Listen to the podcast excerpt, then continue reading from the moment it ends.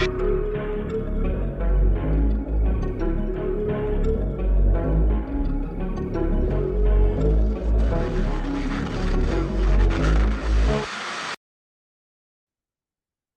is going on, everybody? It's me, your host, Nicholas Willard, coming at you from my almost cleaned out studio room. There's like four boxes left. I'm telling you, this this room was stacked with boxes of junk. But I've got most of it moved out. It's almost ready to be set up. So I'm looking forward to that.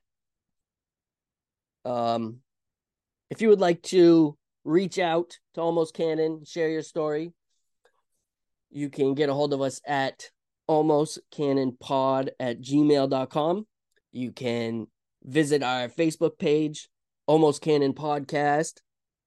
We have a, an Instagram that I am semi active on that is uh, at Almost Canon Pod like I said before, we had we have a website, but it, it it it's really not active at all. My my old co-host, he he still has control of that. I haven't I haven't bothered to get it from him yet, but but it will soon will be uh up and running. So well, I should say updated and active. So anyway, if, if you have a story you want to share, uh, it doesn't matter what it is, could be anything at all. As you will see from tonight's episode, we are not just about the paranormal here at Almost Canon. Tonight is going to be slightly different than these historical mysteries or these paranormal activities that you're that you're used to because instead of talking about, you know, demons or dogmen or lost treasure, we're going to be talking about extremism and one man's journey from a trauma and hate-filled lifestyle to one of love and acceptance. But before we get into our feature presentation, as I like to say, don't forget to follow and like, you know, our Facebook page, Instagram. Uh we got some a little bit of content on YouTube, not much. I always forget about the YouTube channel. I don't I'm not a big YouTuber. I'm not even a big YouTuber to to do research on. Like there's just like a bunch of videos that people, you know, you, you never know what's on YouTube. They always tell you don't use Wikipedia because it's out, you know, back in school, don't use Wikipedia because it's just a bunch of people making shit up all the time. Well, I feel like that's kind of what YouTube is. And um I'd rather just just read, get my information from from different books and sources published on on these different academic websites and whatnot which brings me to my next thought.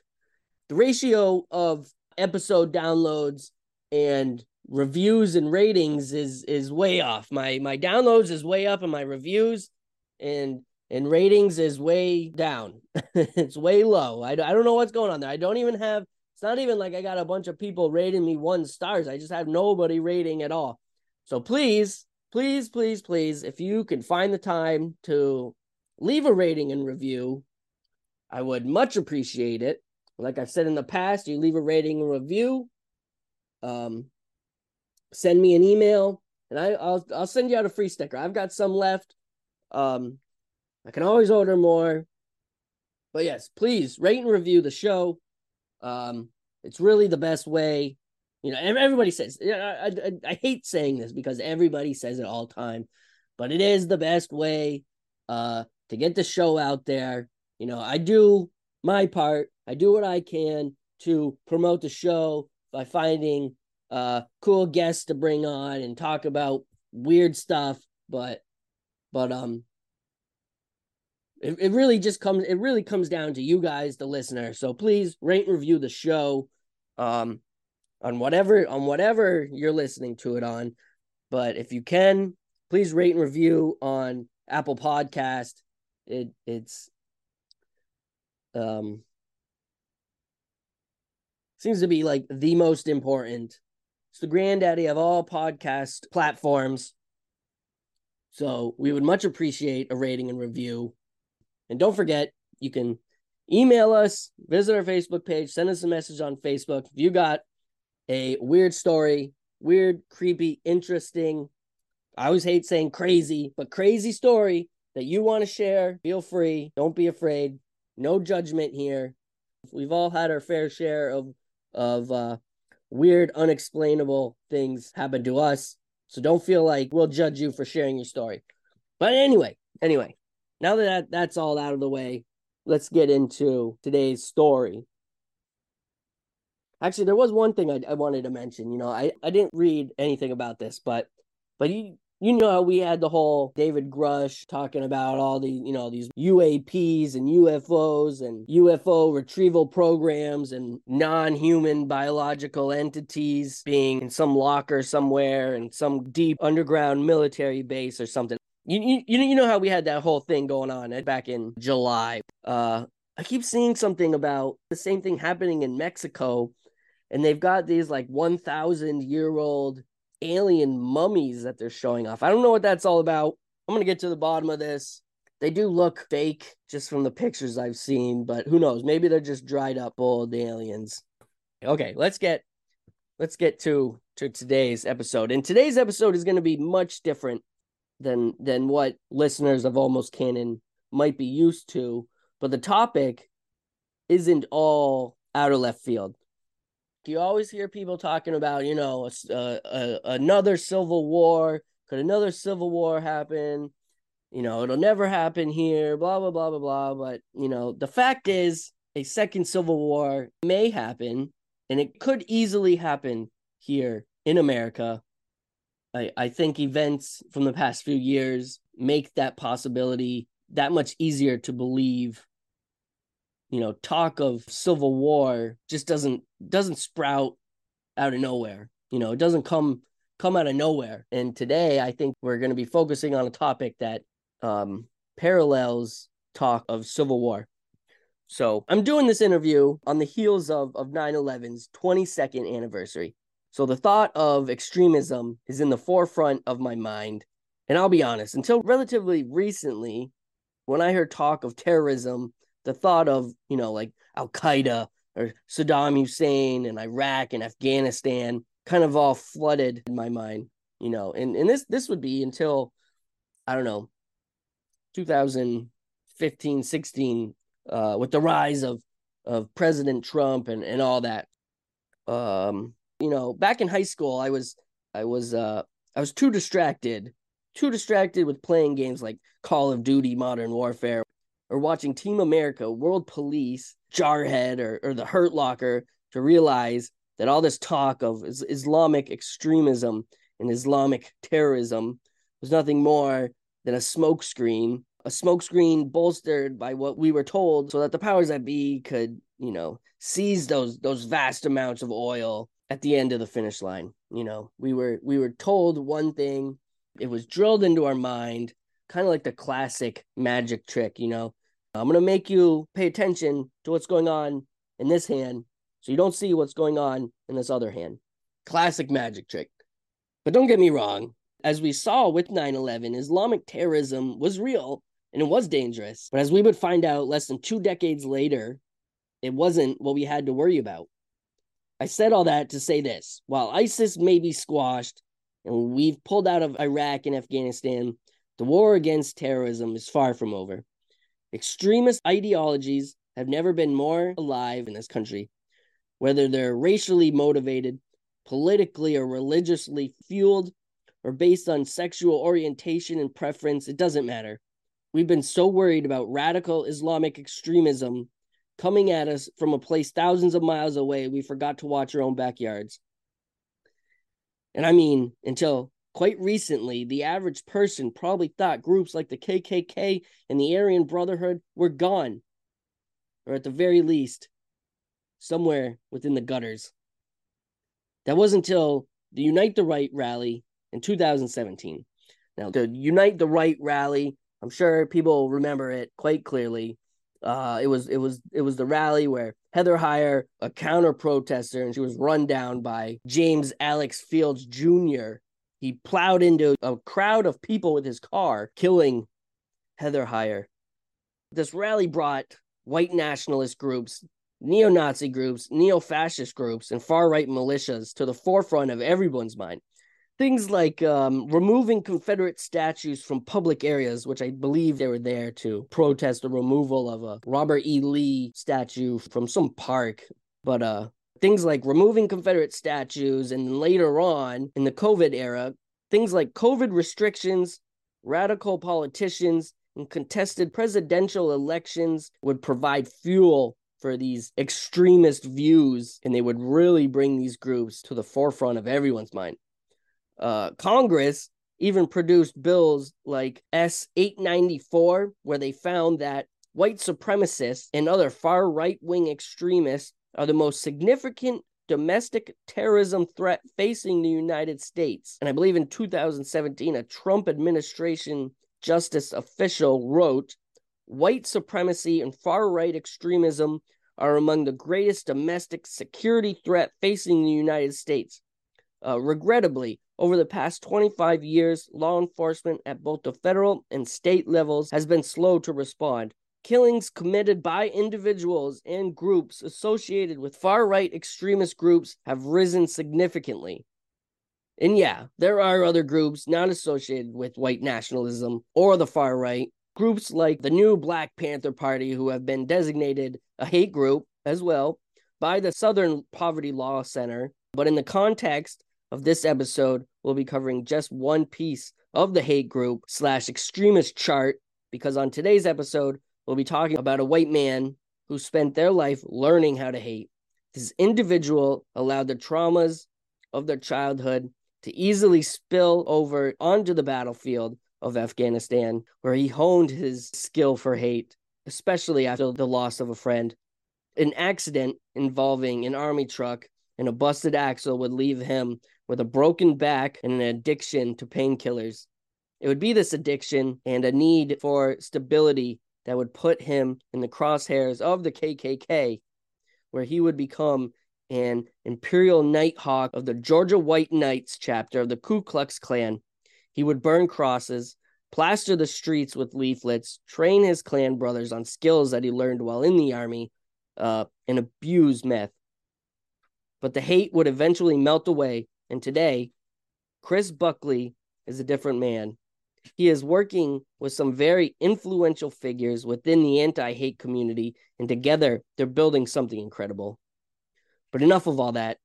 I'm going to quit running my mouth and let the man speak for himself. So without further ado, Chris Buckley. So yeah, I mean, I heard you on the radio on NPR. Yeah. A while ago. And I was I was like I was like, wow.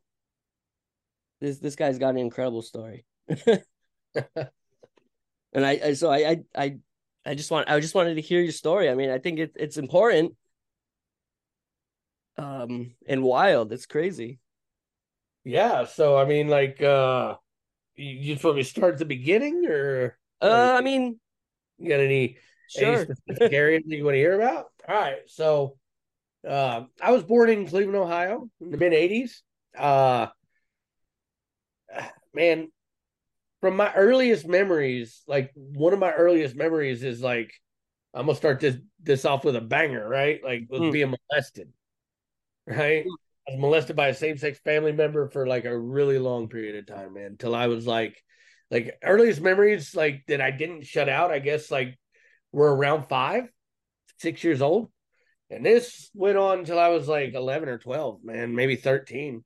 Um, this person was like my babysitter during the day when my mom would work. Uh, but like, so as you as you might like be you might know and be aware of like during the like the 90s there was this busing integration reform act in cleveland ohio um, where they wanted to bus kids from the east side to the west side and the west side to the east side to kind of integrate the school systems a little more which on paper it's a really great idea like diversity and and you know kind of like mixing the schools around but in practice it was really like not well thought out and they took like 150 kids from like the west side, shipped them all over to the east side. And like when I say that I was at like 81st and Sinclair and Martin Luther King Boulevard Jr. Drive. Um, it was bad. Like like the the kids that I went to school with were like direct family members with like Bone Thugs-n-Harmony, right? Which was like so growing up it it sucked because like my dad was like a really bad alcoholic and he was really involved in like substance abuse. Mm. And so it was really hard for dad to keep a job, man. Like he couldn't he couldn't hold a job down. I mean, hell if, if it wasn't that he got hurt or he failed a drug test at work, it was that he laid up drunk all week and and just couldn't make it to work Monday and he just like wasn't reliable and they would fire him. So all the jobs that dad had throughout my life were like really intensive labor like like general labor jobs. Like I'm a roofer and I'm a I'm a mechanic, right? Mm-hmm. And then I'm I'm just gonna work for myself type of stuff. But growing up and hearing this, it wasn't ever told like from the perspective of accountability where it's like, son, I can't keep a job because damn it, I can't I can't stay out of the bottle long enough. I can't stop snorting coke and smoking weed, man. And and I just uh, I'm having you know that's why that's why I'm working these dead end no nowhere jobs. So I didn't see my dad a lot when I was a kid, man. And like when I did see him, like it was it was always bad, bro. Like it was always like, well, dad's home. I'm gonna get my ass beat at some point in time over the next three days. And he'd always have like a swelled up eye where he was out bar fighting and come home to pass out. And he'd wake up pissed off, hungover. And you know, the slightest thing would set him off and hmm. he'd, he'd whip my ass over it. And you know, I dealt with the sexual abuse from an uncle on my mom's side. I dealt with the physical abuse from my dad. And then I had this kind of like indoctrination period where it was like, son, you know why I can't have a decent job? Because the damn Mexicans are coming over here and they're taking all the good jobs and and it's it's left nothing for for hardworking men like me. And and it's like when you're eight, 10 years old, like what your fucking dad says is the word of God. Right. Right. So, like, I hear this, but like at the same time that I'm hearing all of this, like your mom can't get welfare because the blacks are laying up on it, you know, and it's like, damn. I have this friends group, this this really tight knit group of friends from the neighborhood, and dude, we were all going through the same stuff. Like we were all getting our asses beat at home a, a few of us were being molested. Um, so like we found refuge in a a game of baseball, and it got to a point to where no matter what was going on at home, like those eight to ten kids would be on a ball field playing baseball where we just have a designated hitter. Like everybody takes turn and we just field it and, and, and play the game. And we learned how to cope with adversity through baseball. And like I'm going to give you more in-depth parts of the story that I didn't give on NPR, you know what I mean? Uh you're going to get stuff that like not a lot of people have gotten. So hmm. um part of part of the the countermeasure of the messaging I was getting at home, which was by the way like feminism is stupid, homosexuality is wrong. Uh, interracial relationships are are are a disgrace. Like all that shit that I was getting at home. And I'm sorry, I, I didn't know if I was able to cuss or not. No, I that's fine. That's totally fine. Um, that messaging was counteracted by this really diverse group of, of kids that would just hang out in the the neighborhood and play baseball in an abandoned field. So as time moves on, I, I I I get into the to the middle school and they start to bus us, right? And my mom was like this big activist in the '90s against the busing reform act, and uh, she would go to all the city, the city council and the school board meetings, and they would picket and they would get run out of there, and she would take me with her a lot of times, and I got to see her fight for me, right? And I didn't understand it first what it was. But I, I remember the first experience I had with it. And it's it's it's ironic that the same things that my dad was telling me, those kids on the other side of the tracks, parents were telling them about us. The reason we can't get off welfare is because of the white man. The reason that we can't get good jobs is because of the white man. Mm. So when I got there, dude, I was the enemy. In the crosshairs. I had target on my back when I walked off that bus. Um, I remember my grandma. She was on a fixed income, and every time I would have like uh, an issue at home where I would be getting whipped or I would be in trouble or it was just really tough, I would call Mama, and she would come and get me. And uh, I would stay with her a lot. And my grandma was on a fixed income. So she got like a certain amount of money every month to cover her bills, her needs, her expenditures, and whatever she had left over was her money mm. And I don't know if you remember or not, but in the 90s, there was a magazine out called Eastbay. Mm-hmm. right? Right. Uh, and it was a, a, a sports shoes magazine. Yeah. So I would always get that magazine, and it was delivered to Mamaw's house, and I would sit on the porch crisscrossed applesauce, and I would be looking through all these awesome shoes, right. the Jordans, the Jumpmans, the the all these the, the Allen Iversons, and I remember my grandma come out one day and she had a a glass of water with a paper towel wrapped around it, and she was in her tank top and her grandma shorts, and she sat down in her in her rocking chair, the metal rocking chairs that had the like the hearts in it. Yeah, was on the porch, and she she rocked back and she goes, "Son, now my grandma was from like West Virginia. Okay. I'm gonna try to do the accent. She goes, son, what you looking in all them books of shoes for? And I was like, I don't know, Grandma. I just I really like them. They're really cool. And she goes, Well, which ones is you looking at? And she showed, and I, I was like, Oh, I like these ones and these ones, and these ones are cool. She goes, eh, Ain't nothing but money wasting. She goes, if you could get a pair, which ones would you get? And I showed her the the the the Air Jumpmans, all black, had the blue and the white soles on them with the the Jordan on the side. I remember my grandma saved the entire summer out of her check, and she bought those schools for me as my school shoes the year that I had to go to the east side. Nice. So I mean, like like Macklemore says, dude, tongues out, showing them off. I get off the bus, and I remember that I was uh, I was I was immediately grouped up on. Mm. And there was a couple of kids my age and a couple of older kids from like the middle school, high school age.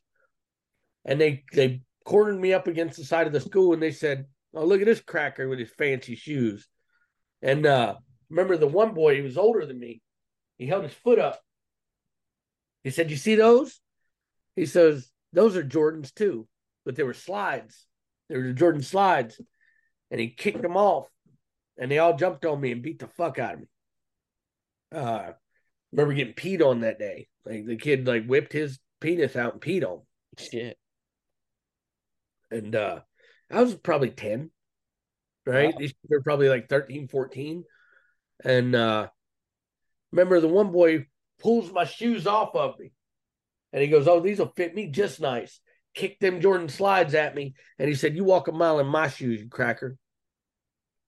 He said, It ain't all peaches and roses over here. We don't get to afford nice shit like that. Hmm. So that day forward, I started walking home from school every single day. Every day. I missed 181 days of school that year. And uh that kind of cemented for for a time like all the shit my dad had told me you know?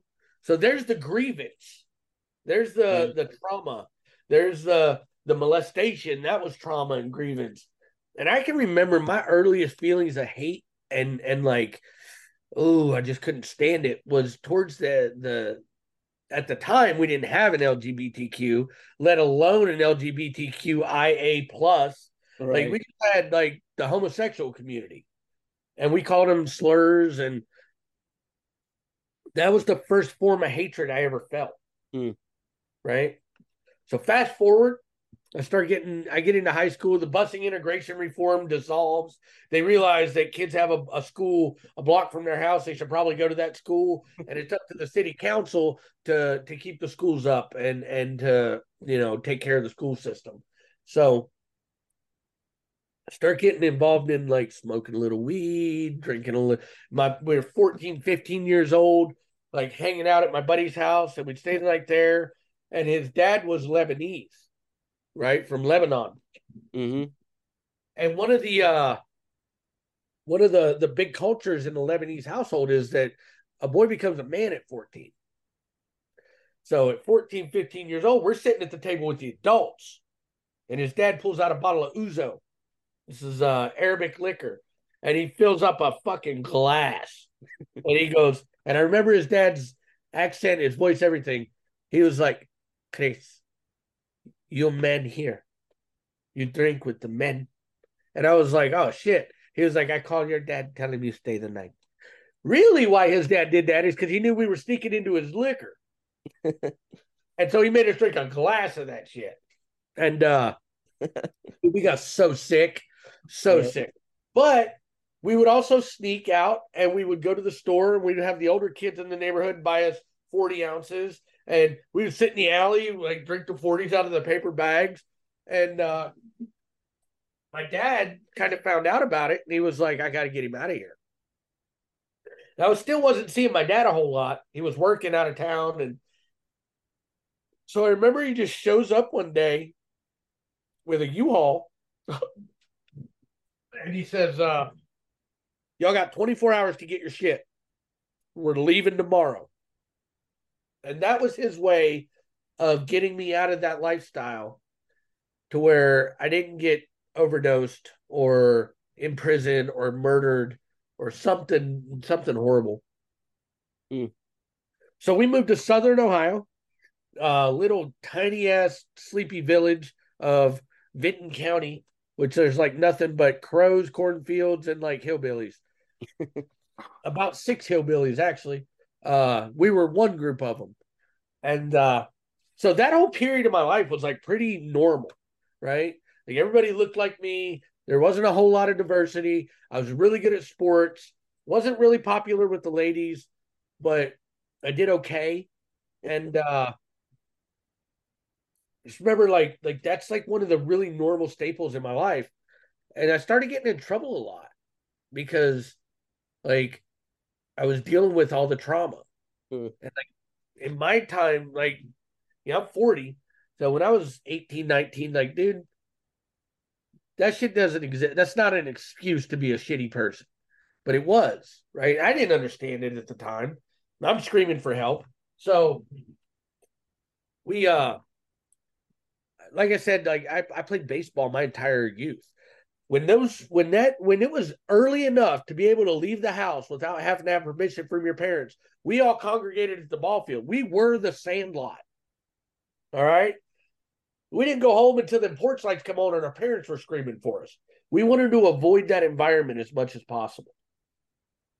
In the process of that lifestyle for eight six years you get pretty good at baseball and uh so I played ball. and uh, I did pretty good at high school ball. Right. And uh, remember junior year, my coach came to me and he was like, Hey, no, no stress, no pressure. But there's some folks here looking at a few of you guys tonight. Have a good game. you know, use your use your your your mental IQ and and don't be emotional at the game. Like play the game, and and be be composed. And uh, you know, one of those schools was uh, the Ohio State University.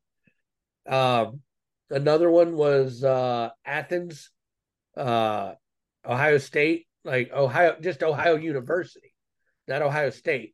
Uh, OU, uh, the Wildcats, and uh, or the Bobcats. Anyway, there were some community colleges that was looking. So I mean, I my coach pretty much told me he said you if you play the the game good tonight like you always do, you can go to college. And I was like, sweet. Around the same time, the, those damn recruiters were showing up to the school. And uh I seen how well they did with the ladies. Right. and these girls are just groupies for a uniform, dude. Hmm. Like they see something shiny, they're like ferrets, bro. They're just like, ooh, right? And I wanted that. Like that, that's what I wanted.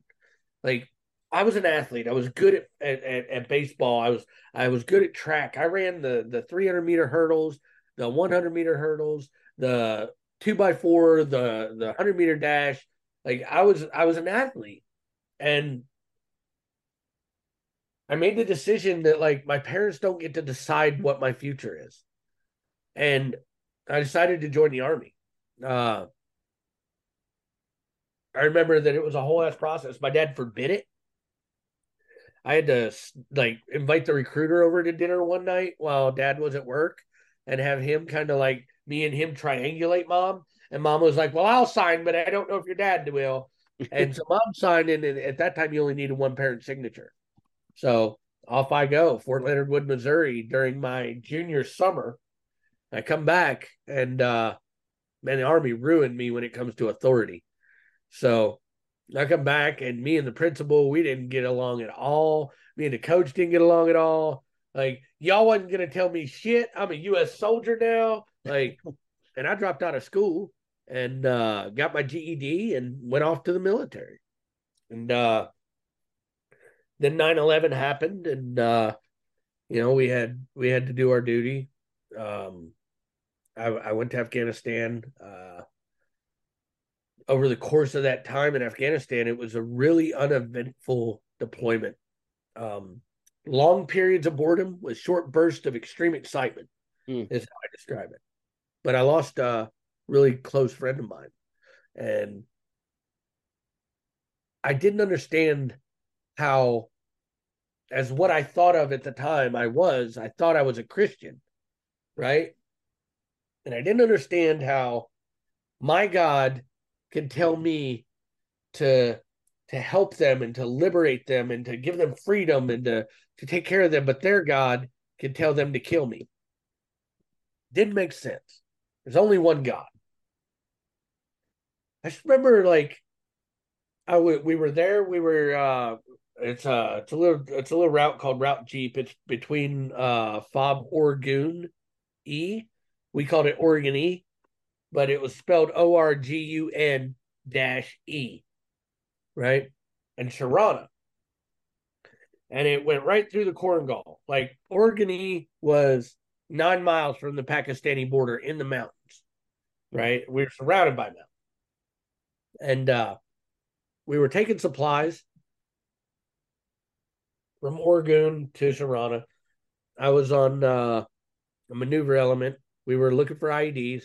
I remember my, my my my comrade. I was on a gun, and there was uh there was some communication that came over the lines, and they said, "Hey, we need y'all to get out and check this uh, load that's swaying real bad on this 916. We're getting ready to go through a wadi. We drop this load. We'll be here until we get it reloaded and get out. So get out and check the binders. Now, at the time, I smoked cigarettes. He chewed tobacco. Everybody was pissing in Gatorade bottles. All right. And uh he was bigger than I was. I mean, not by much. We were, but so I I I, I yelled down. I was like, "Hey man, uh, let me get out and smoke. I'm on you know, 15,000 rounds of ammo. I can't light a cigarette in this bitch. He was like, hell no, man. Like, I got to get out of here and get some fresh air. So we get down. I hop down. The A gunner jumps up to cover. And we're just goofing off horse playing in the bottom of this MRAP.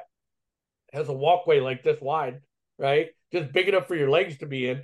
And uh I fell down and twist and, and got twisted around. The back door pops open. He hops out and he's like, aha, and I was like, you motherfucker. And as I said that, he fell down. And I thought that he had like hit the ground and slipped and fell. So I come out the back laughing at him. And I noticed that he had a hole right here above his left eye. And the back of his head was was caved. Um, he took the first round of an ambush over top of some rocks the guy was just like over top. And uh I remember I didn't have a helmet on, thrown my rifle down, jumped out, and I grabbed him. And uh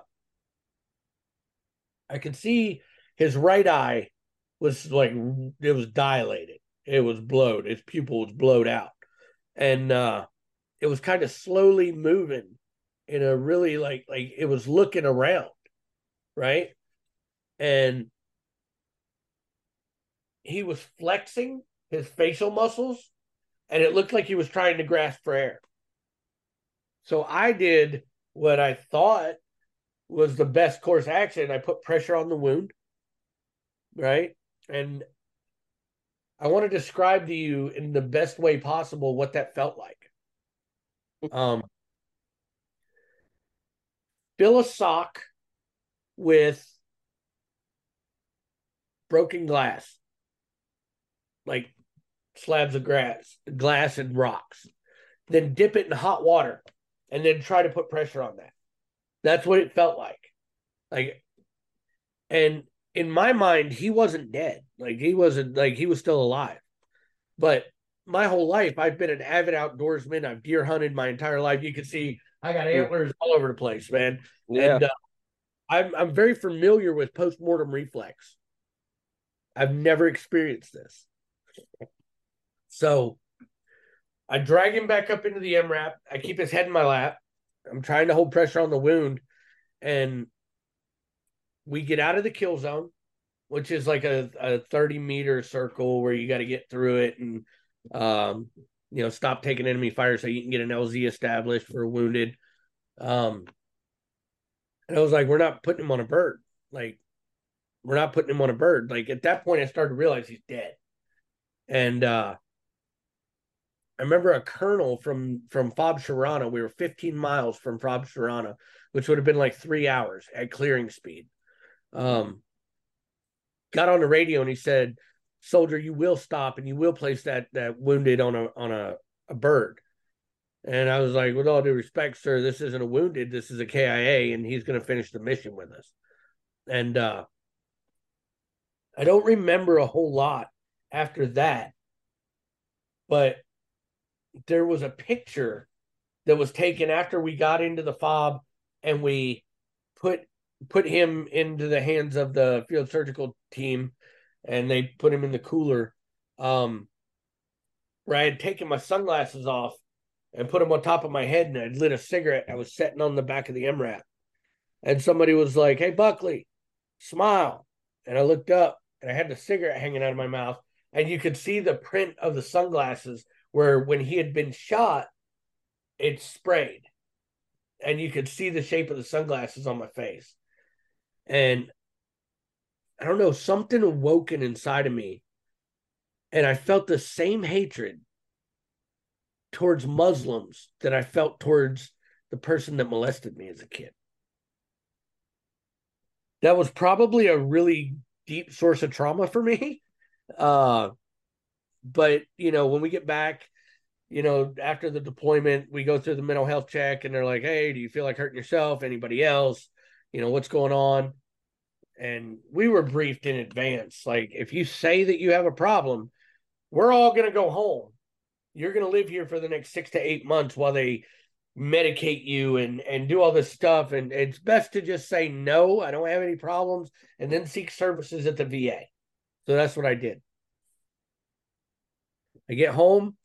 I got home in March of 2009. In May, on the 21st of 2009, the National Guard unit that I was a member of was deployed to a state emergency in Jackson, Kentucky.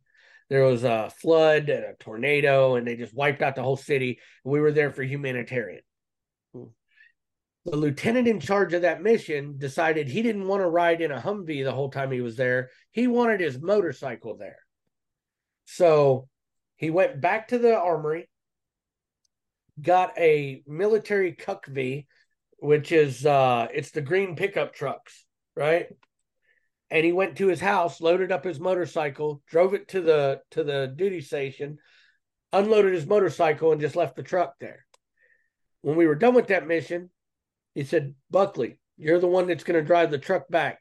Like, you got your license? Yes, sir. All right, take this truck back to the motor pool. The whole time that vehicle was deadlined, it was never supposed to leave the motor pool because it had a sheared axle. So guess what happened on the way back? Back axle sheared on that on that CUCV. The back end dropped, jumped forward, front end dug into the concrete, flipped it once end over end, and seven barrel rolls down the highway. Broke my back. Oh man. That was my introduction to opiate painkillers. Mm. Uh, a relationship that I had a love hate with for probably the next 10 years. Mm-hmm. Um, got hooked on painkillers. My my cognitive decision making abilities. Once I got out of the army, there was no accountability.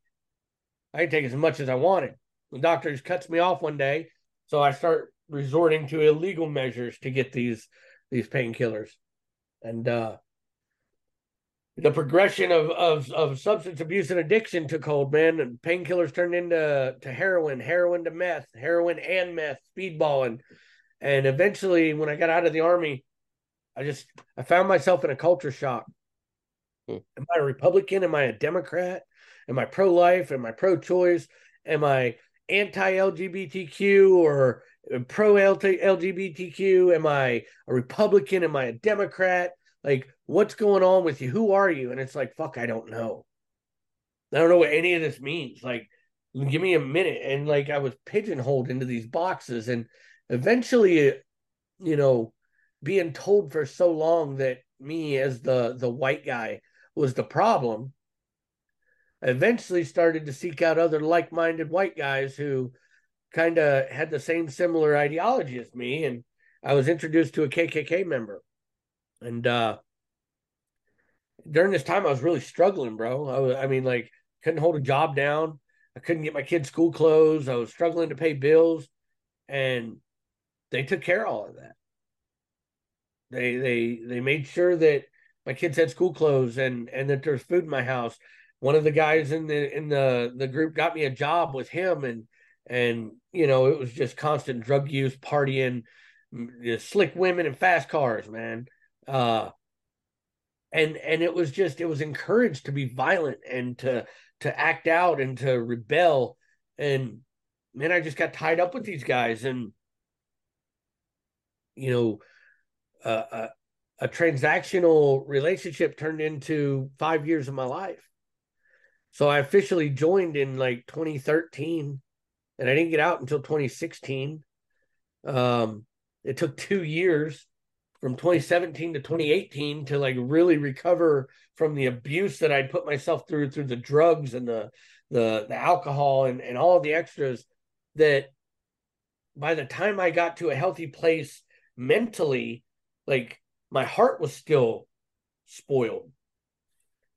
So I, I remember my my wife had reached out to uh, an individual uh, colleague, a great colleague and friend of mine, Arno Michaelis, um, who was the founder of the Hammerskins in Milwaukee, one of the largest neo-Nazi skinhead groups ever and the most violent, who had come out publicly with his story of of leaving hate groups and and leaving the ideology behind and his journey to recovery. And she was like, "How do I help my husband?" And Arno come to meet with me.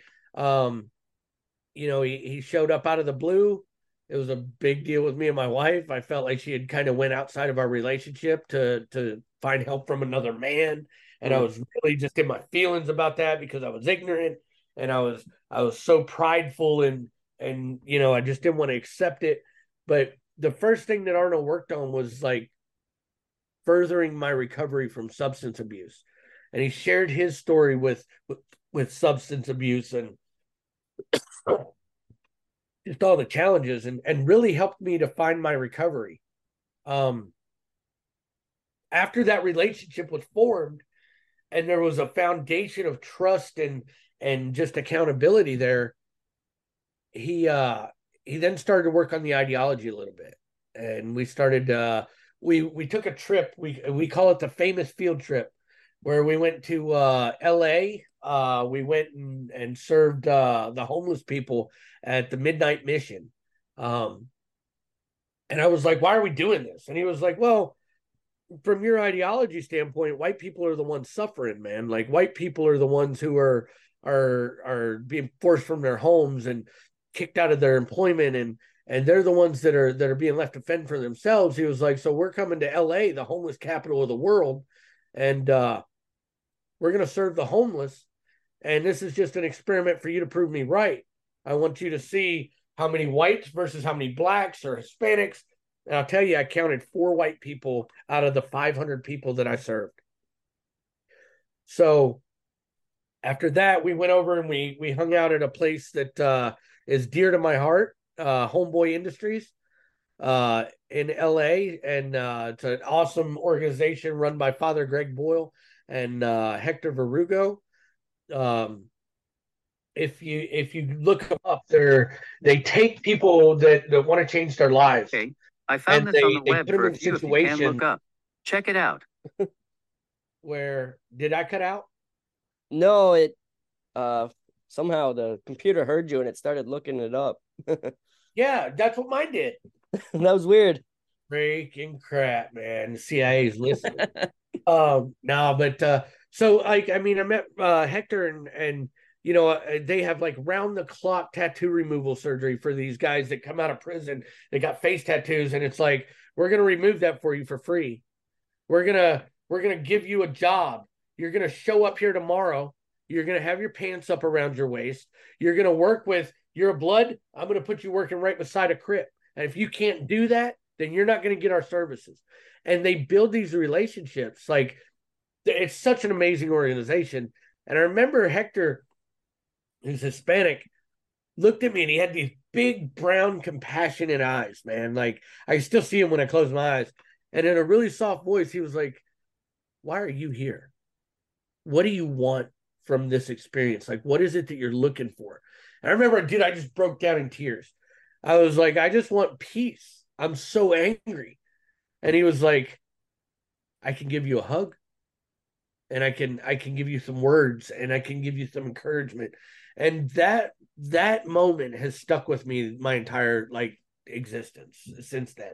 And I really consider that the moment that my recovery journey started from hate, from extremism. And then later on down the line, Arno had uh, went to a conference on Islamophobia from for at the Carter Center in Atlanta, and uh, ran into Dr. Kelli, uh, Dr. Heval Kelli, who was presenting on Islamophobia. And Arno uh, approached him, and they sat beside each other, and he was like, "Hey, look, man, if you're really interested in doing this work, and look, so every time I I talk about Arno, I have to impersonate him because he's got this really deep voice. So this is no different. So hold on. so he goes, Hey, so uh, you know, you, you, really want to help people, man. And, uh, you know, I got this guy who used to be in a KKK, and, and if you really want to do the work, like this is the guy that you've got to meet. You, you should really meet him. So that's probably the best Arno Michaelis voice in the world. um, you can you, you feel free to check on that anywhere and, and find a better one and, and we'll go toe to toe on it. Um, but so Dr. Kelli was like, Yeah, I'll meet him. And like there was a really long time where I just didn't want to respond to him. I would hope that he would go away. Right. And he would message me and be like, Hey Chris, how are you? Uh you know, I'm from Syria, I'm a refugee. Can I tell you why I love America? And I was like, All right why do you love America? And this is probably the most patriotic individual I've ever met in my life. And I'm a combat vet, right? The amount of opportunities that that he got when he got here that he had to work his ass off for, right? So this misconception that when an immigrant or a refugee come to this country, they're given a hotel, they're given uh, free college, they're given uh, tax-free exemption, like that's just simply not true, Mm. right? Dr. Kelli's family was paid six months of rent, and they were on their own. The local church in the community came to them and helped them learn English. Uh, Heval worked at a uh, he worked as a dishwasher while his uh, other brother was in high school. His mom was unable to work. She she had no skills. His dad didn't speak English, so it was up to him and his brother to have jobs to support the family. every day he would walk by Emory University and he would look in the windows. And there happened to be a doctor there that noticed that. And one day when Heval was walking home, the doctor came out and he said, Are you going to keep looking in the windows or are you going to come in and talk to somebody? so that doctor became a mentor for him. So he got him into med school and he worked his way through med school as a, a you know and, and and became a cardiologist. His brother is a heart surgeon. Um but it was the opportunities that were afforded to him here by our our freedoms, our our constitution, our our way of life that allowed him to have the life that that was robbed from him in Syria. Mm. And uh we talk extensively about that in the movie Refuge. Mm, yeah. Uh, we, you know, we we did a documentary. It's called Refuge. Mm-hmm. It's got myself, uh, Dr. Kelli. It's about our journey uh, together and individually, um, where we just kind of go through it. And you know, meeting him opened my eyes to a lot of of things that I was voluntarily withholding from myself the experiences that I've had with the Clarkston community and and just the people that that I've had the opportunity to meet and the places I've been in, invited to go. Like the quality of life I have now is just so out of this world that 5 years ago, 10 years ago like it wasn't even it was more than just a dream. It was like the entire obsession of of what I wanted. I wanted my own home. I wanted uh I wanted to to to have my piece of of the American dream. And Dr. Kelli's the one that and uh, sorry I keep calling him Dr. Kelli, but he he always tells me call him Heval, but like I, I look up to him so much. Like that's we're the same age.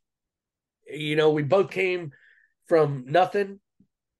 The difference is I squandered my opportunity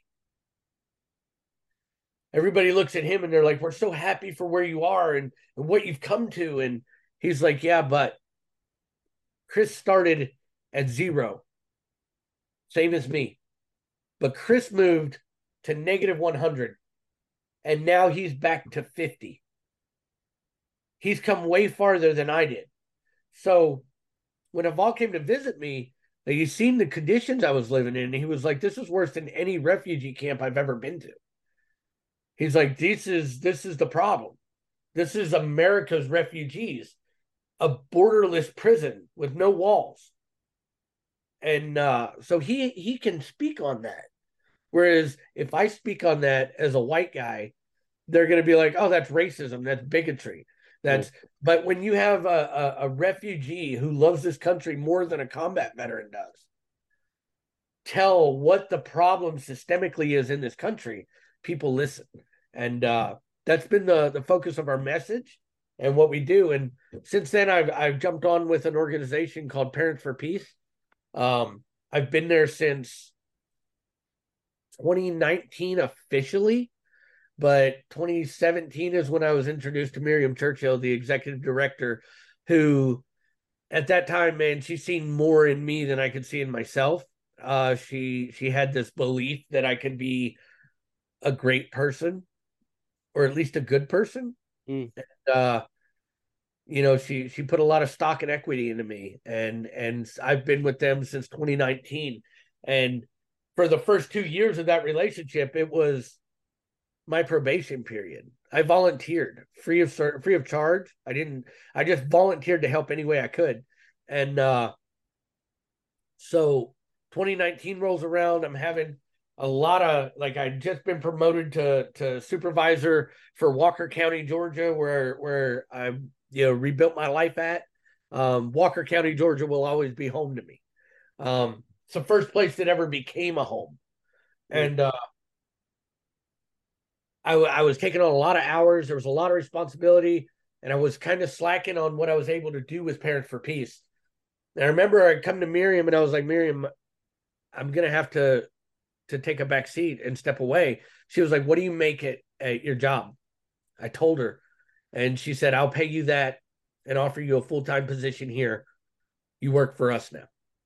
So I quit that job and and I've been with Parents for Peace ever since. Um, they've really mentored and helped me grow. Like everybody on our team, uh, Pardeep Kaleka is probably one of the biggest mentors and somebody that I strive to emulate in my life. Um, you got Myrieme Churchill, who's become a second mother to me.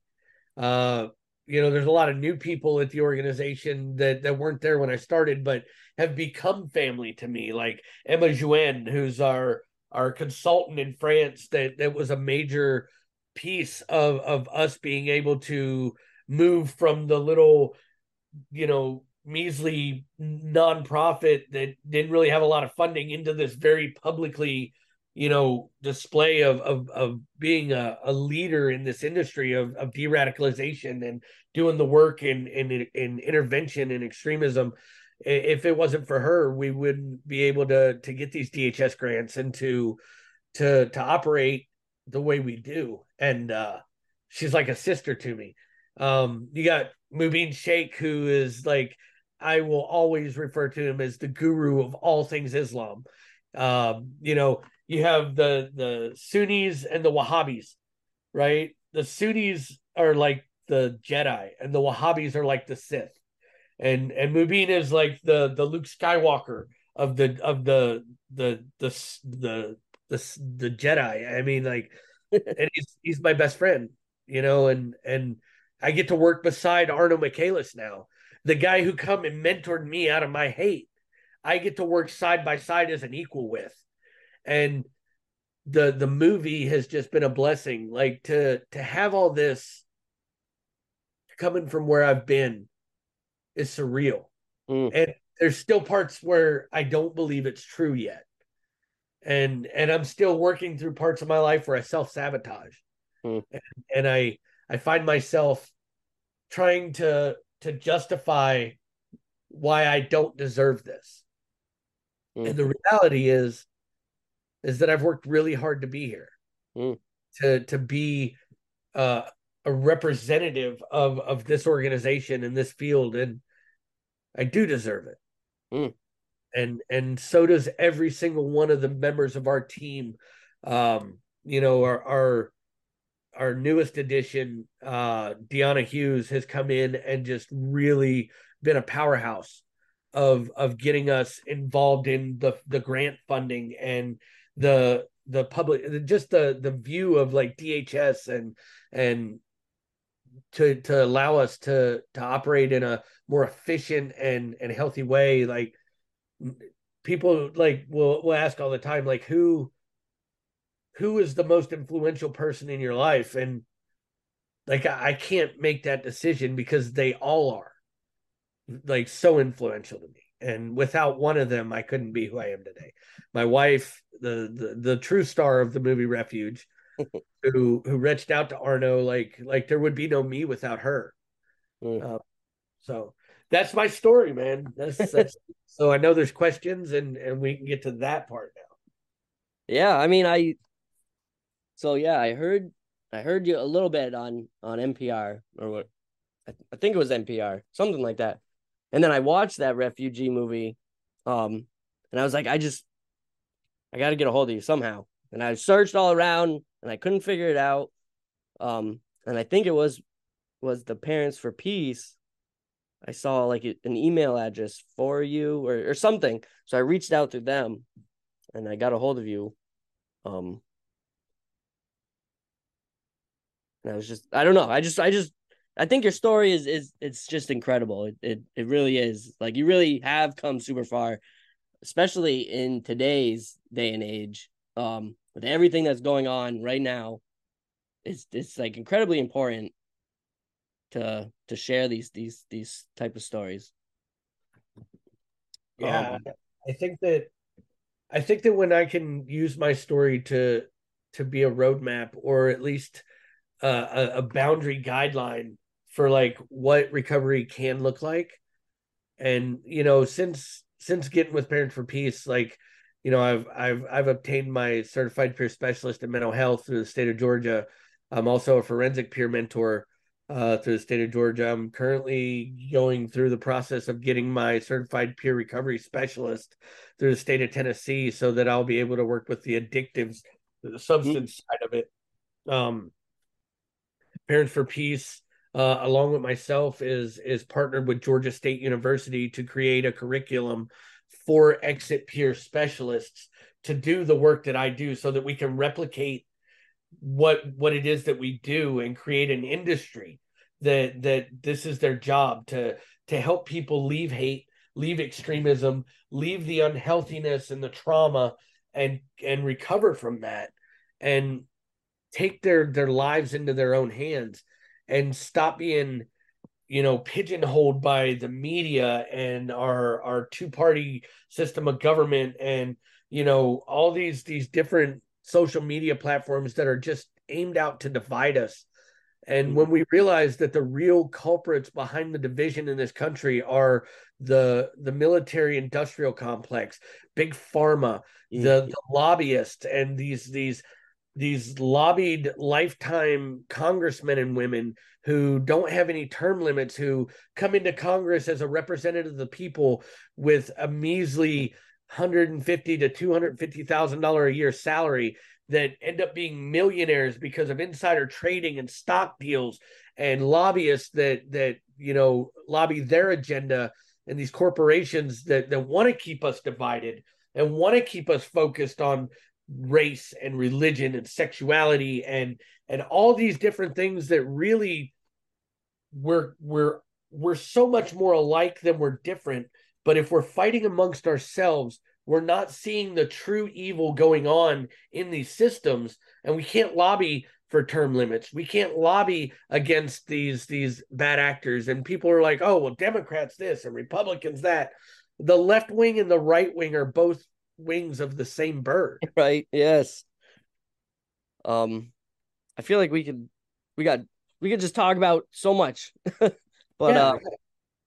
uh uh i also wanted to say that that um just leave everything else aside, the addiction part, because I was also I've been addicted. I'm I mean, technically I guess I'm still an addict, but I was also addicted to, you know, Percocet and heroin and yeah, stuff like that for years. Um I've been sober for I don't even know.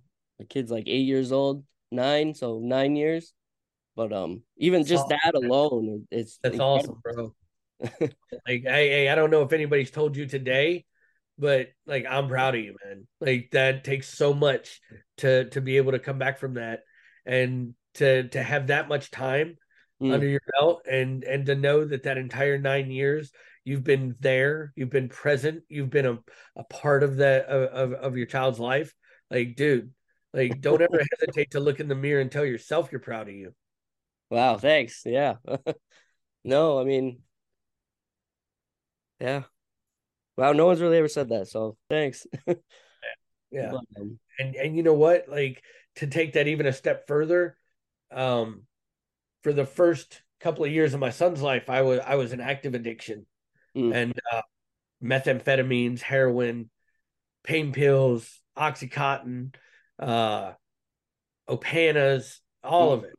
Mm. And uh you know, I missed a lot. I missed so much, and and to know that that you were able to get that in check in time, and and not miss those first steps, not miss those first words, not miss you know the hey let's go to a ball game let's let's just go out in the yard let's watch TV like to to know that you were there for that that makes my heart happy and, and I know that at some point when you tell this story to your son about how how you struggled and how he was a force for you to get better. Like that's going to mean so much to him. Mm. Yeah, I mean, yeah, it was it was definitely rough at first, but um, yeah, I mean, I guess it is because of him that I've I've stayed sober. I don't I don't even know if I could talk about this. hey, it's okay, man. It's okay. Look, look.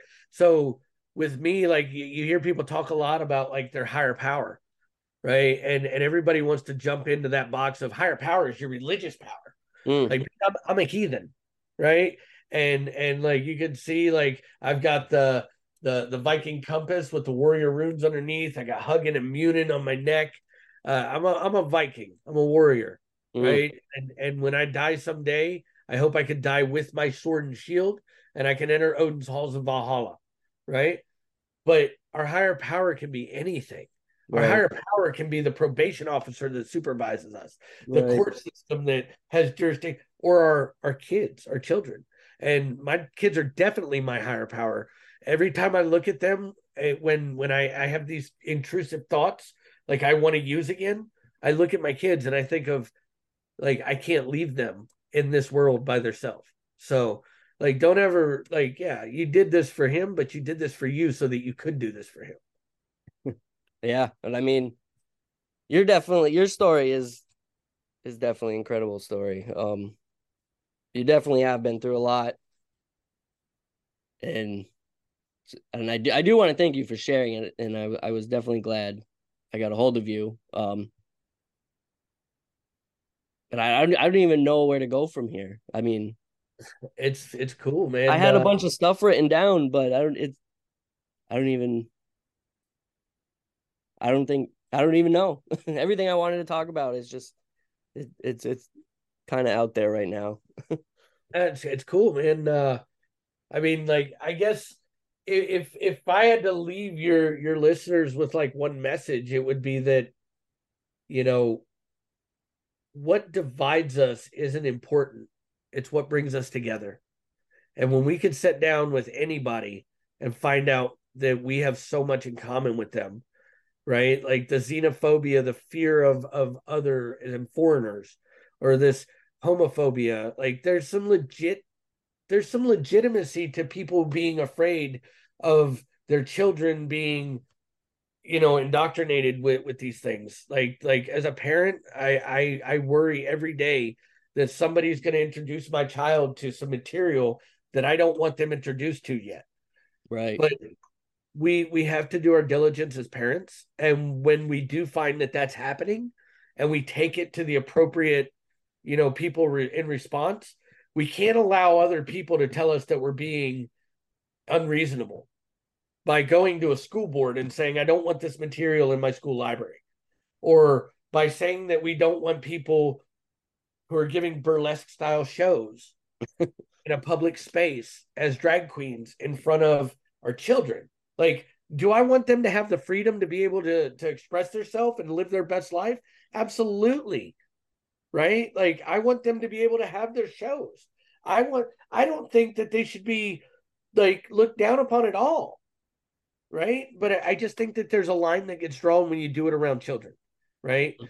So for the same thing as like a child's not allowed in a topless bar a child shouldn't be allowed around Right. a a a fully augmented male in transition with top surgery that he could see their naked breasts. Mm. right? Like Right. i feel like it's there's a line that's crossed there. And there's a lot of parents out there that are using this as a status. Like oh i'm the parent of a trans child. Mm. okay. That may be true. Right and and you have the right to to be that parent and to facilitate this this lifestyle. But i think that the developmental minds of children are so fragile that depending like it's the same reason isis can have like child soldiers. Mm. right? You get them at young age you can indoctrinate them to believe and to, to to follow anything you want and you know i can't go into a bar and and buy beer unless i'm 21 can't get a tattoo unless i'm 18 you know 16 with a parent's consent written consent. But we can we can do things with these children that could potentially harm them for life that are way worse than getting a tattoo. Right. you know i just think that as as parents we have to really stand up for what we believe in and we don't standing up for what you believe in isn't a prerequisite to hating the other person Mm. you have to understand that multiple truths can be whole Mm. at any time and what's my truth might not be your truth but we both have the right to that truth and if we can't come to terms and agree on that truth then we just focus more on what we do agree on and we focus on the humanity Right. spirituality of I see myself in you and I see you in every person and thing that I look at. Right. And Mm. if I do nothing to harm you, then I've done nothing to harm myself. And none of us want to harm ourselves on purpose. Right, right. It's almost like, you know, it's either this side or that side. There's no middle. And if you're on this side, um, then everyone on this side, you know, is your enemy. Right, exactly. There is it's, that, it's the classic us versus them mentality. Yeah. You have the in group and the out group. And if you look at it from the very common and socially acceptable standpoint of Republican and Democrat, right? And you use like that toxicity towards the political opponents, but then you say, oh, but you can totally hate somebody because they're a Democrat, but you can't hate somebody because they're gay. You can't hate somebody because they're black. You can't hate somebody because they're from another country. You can't hate somebody because they're trans.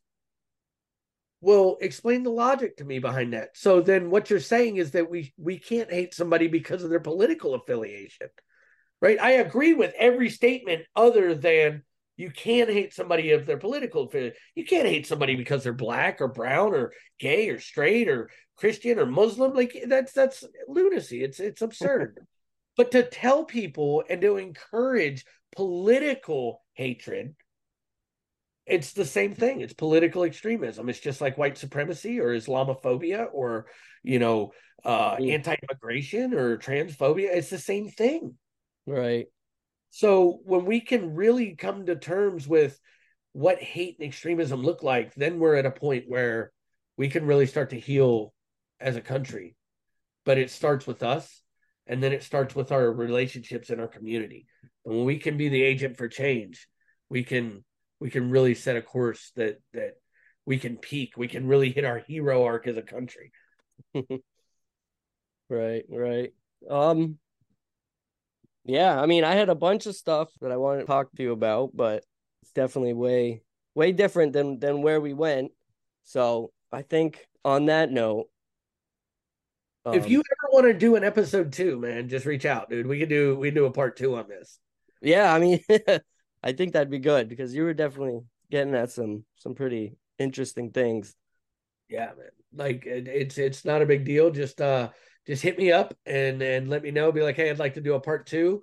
And uh now that my story's out there, we don't have to worry about the story. We can just dump into the right, right, and and you can get your stuff squared away and know where you wanted to take it. And and I'm I'm always up for yeah, for... definitely. Like I said, I heard you on on the radio, and I looked and I looked and I didn't see anything else really, um, about your story or you know there are a couple things here and there hey look if you want to if you want to find out a little bit more about me just google chris buckley but put a kkk at the end that'll take up like the washington post articles and the people right. magazine and all of that or you can also put in chris buckley refuge 2023 and you'll get even more responses mm. like, yeah I, I saw the, the the the documentary i watched that um but i i didn't there was nothing like uh audio wise. Like you know, I didn't hear like I I'm a postal driver, so I drive around all day, you know, finding things to listen to. And there really wasn't anything else. You know, yeah. I, I wanted to listen to your story, really, you know, and I couldn't just listen to it. I had I had to watch it or something. So yeah, it's it's tough. I, I haven't done too many uh I, I've done a few podcasts, um, but not a whole lot. Like I've done one with uh, a friend of mine who wrote this book here um, David Cooks. Uh, he's the author of a book called Getting Undressed From Paralysis to Purpose, is the name of the po- podcast. Uh, he was paralyzed. And uh, I've done that podcast. Uh, I've done uh, podcast with another awesome lady. Um, the podcast is called Meredith for Real. I've done her podcast. Uh, we've we've done a few things. Uh, yeah, so I mean, there's some podcast out there but uh, you, you really got to just look for them. I don't know what those podcasts are on. Uh, mm. I would assume like Spotify and stuff like that. Right. Yeah. Yeah. So I mean, like, yeah, you can you can maybe look there.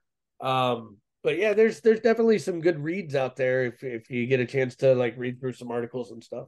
Yeah, no, I I saw the uh the Washington Post article. But yeah, you're you're you you really are. You're you're inspiring. Um your story's incredible. You've definitely done a lot of work, um, a lot of good work. Oh, bro, we're we're just getting started, man. Stay tuned. right. Yeah. I mean, I will be. I don't know. I'm I'm speechless. I'm, I'm really speechless. It's just, and maybe maybe it's because I I was also an addict, and I just see this how incredible this, this your whole journey has been. Um, hey, you know the old saying, "We do recover." Right. Um. Uh, projects. I mean, I can give you a little tidbit taste. Uh, so we're working. I, I've created a program called the Trauma and Recovery Program, and uh, it's designed for military and first responders at this point. Mm. Uh, working on a version for the prison system. I'd like to have one for grades K through eight, uh, and then one from like uh, nine through post high school uh, students to identify and address traumas that lead to vulnerabilities in radicalization ideology and you know extremist groups, uh, hate crimes and and adverse kind of, of ideologies in in the public sphere. Um, trauma is always at the root of of ideology, just like it's always at the root of addiction and mental health. So. Mm. When we can when we can uncover the traumas that, that make us vulnerable, we can identify and and remedy those those grievances. Um, taking away the need to cope so this is a moral cognitive program that's l- modeled loosely after a 12-step substance abuse program or a 12-step Al-Anon or CMA program. Uh, and what we've done was we've replaced the addiction portion through a public health approach with trauma and mental health and some other, you know, high risk factors that we've noticed through the work we do at Parents for Peace that that kind of lead to extenuating vulnerabilities. Mm. So the program is designed to give people a toolkit, a network of resources, and the ability to do the moral cognitive work to change their thoughts, change their thinking patterns, their worldviews, and the sphere of which they see the world, and also provide insight into their self and and their own journeys on on how to heal. And uh, so that's a really cool program that, that we've done. We've piloted it with the uh, aurora police department in colorado. We got some good results there. Working with a organization called secure family initiatives uh, uh, lady rebecca that, that we're working with now to start an initiative to uh, maybe provide some legislation to help out with you know how we how we get soldiers and, and first responders involved in this uh, program to get it in front of the right people. And and hopefully that'll take off here soon. Uh you know so so that's another little cool project that that i've got going. And parents for peace is really helping to uh to get that project going and and and develop that a lot since since i've come on board so wow yeah that sounds really cool um, something, man. Always something. As I said, you know, you, are like, man, it's an incredible exciting. journey. Yeah, we're just, we're just started, man. We've just left the. I, have just left the tarmac. you know, I'm I'm gonna be a whole ass menace in this field of of helping people and and you know, the the goal for me is to to take out more bad than I've put into the world, and if I can absorb 10, 10 times the bad energy and to fix that and then to allow that to be able to replicate and magnify mm.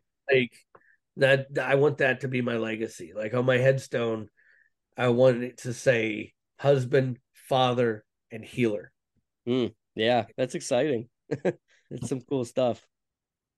Um we're definitely gonna have to do a part two you were definitely talking about some very interesting things um but i i, I just don't want to i don't want to go there you know i don't want to spoil what, what this is because this was yeah for sure man. So yeah if you if you want like uh we can we can cut it here and uh we can we can just say stay tuned for part two and uh we'll get it we'll get it scheduled and get back on here and uh we'll get into the skinny. Maybe you can ask some of your listeners if they want to submit some questions that i can answer on the, mm-hmm. on the, next session and and and that way you know you get the the listeners interacting and and they yeah. can submit questions via email or whatever to you yeah, definitely. We'll figure it out. That that sounds great. Um, so yeah, you want to you want to just shoot out the parents for peace again and yeah, for sure, man. Uh, uh, I'll I'll start by saying that if you or a loved one you know is suffering or or becoming vulnerable to extremist ideologies or viewpoints, or you fear that they're being radicalized, uh, don't hesitate to reach out to us. Our uh, website is www.parents the number four peace.org. Uh, our national hotline is 844 49 peace. Um, you know, when we have uh, we have an intake uh, helpline monitors, we're we're open uh, to to taking those calls in and and getting somebody to reach back out to you and consulting and getting you intake. Once again, we are a nonprofit, so uh, this is part of the nonprofit sphere that we work in. We we help people that call in that need help, and uh, we'll never charge you a dime or or extort money out of you or ask you for nothing. We just we just there to help. Uh, so you know if, if if you have any questions or or you're worried about somebody, man, just uh, reach out to us and heck, we might be working together soon. nice, yeah, cool. Well, it was great talking to you. Your story is definitely inspiring and incredible. It's definitely one of the best I've heard. Man, I'm just an ordinary dude that was put into an extraordinary situation and I and I ended up clean on the other end, dude. No different than anybody else. I just had a little bit better opportunities to yeah. and a better support network than than some people have. And mm. that's another part of the important work that we do is providing that support network. Yeah, definitely. So. Definitely. So yeah, cool. Thanks for coming on.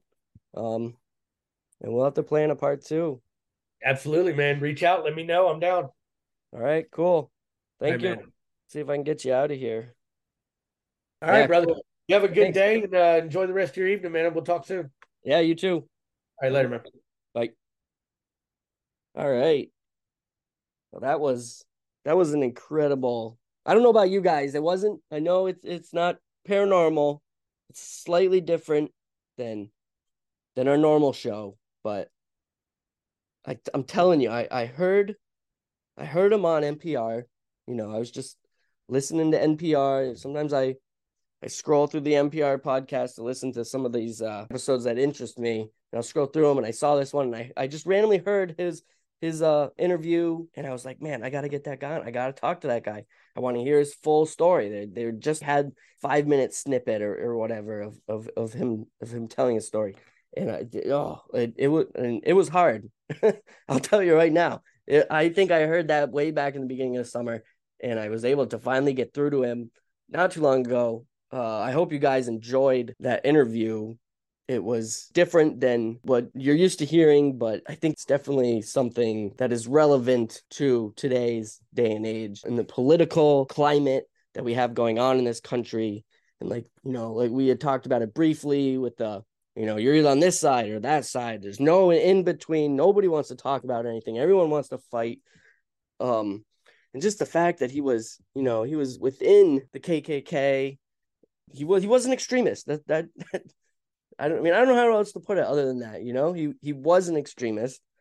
Um, and he got out, and now he's helping other people who are in situations just like he was get out of that and get out of that safely and that's an important message and i wanted it out there. I wanted people to listen to it.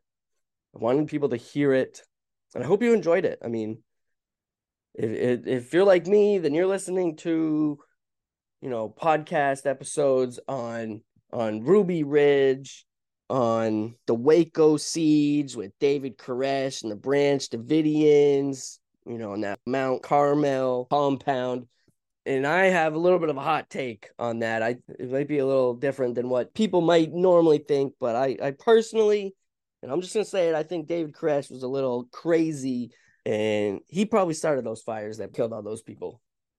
But yeah, you know, I'm listening to all these sorts of Ruby Ridge, Waco, the Kansas City bombing, you know, all these these there's there's tons of and that that's only some of them. There's there's so many different types of of domestic terrorism that's going on even within the just the last few years that it's important to have people like Chris Buckley uh you know actively trying to help people in those situations get out of those situations before we do have a a, a Waco or a a Ruby Ridge um or a Kansas City bombing or a we're recording this on September 13th. So 9 11 is very clear in our minds. And Lord knows none of us want another 9 11. And people like Chris Buckley are out there helping to get people out of extremism. I don't know. I'm, I could just rant and rant and rant and go on and on and be confusing and talk myself in circles. The fact is, it's important to have people like Chris Buckley out there helping remove individuals who probably feel trapped and don't know what to do, want to get out. You know, it is, it's just like addiction. You know, you, you an addict doesn't want to be an addict, but they have to keep going. They have to keep being the addict because there's nowhere for them to turn. There's nowhere for them to go other than back to the pill or back to the syringe or whatever you're doing. You, you know, you're trapped. You feel trapped. So having people out there like Chris Buckley helping these people out of extremism and soon out of addiction, um, it's incredible. That that's just what he's doing now. His just his his story is is incredible. uh and it, it truly is inspiring. He he really is he's been through a lot and to see where he is today, it, it is inspiring. And when you're scrolling through all these different news articles of all this horrible stuff going on in this country, it's nice to know that there are people like Chris Buckley out there who who have the experience, who have been there. They have been there in that situation and they're there now to help people get out of it. Um so yeah, that that's Chris Buckley and his, his inspiring story and and quite frankly i thought it it was it was also important just to get it out. I mean i'm telling you i i looked for podcasts um trying to hear chris's story and and i didn't find any. So hopefully now there will at least be something out there for people who are interested and even for people who who might want to get away who might want to get out of the situation they're in. Now they can go they can at least see that there is somebody out there who will help them.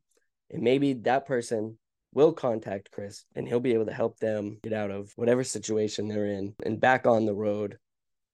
Because none of us want to be stuck in the ditch. So that's Chris's story. Chris Buckley, that is definitely full canon. Have a good night, folks. I'll see you next week.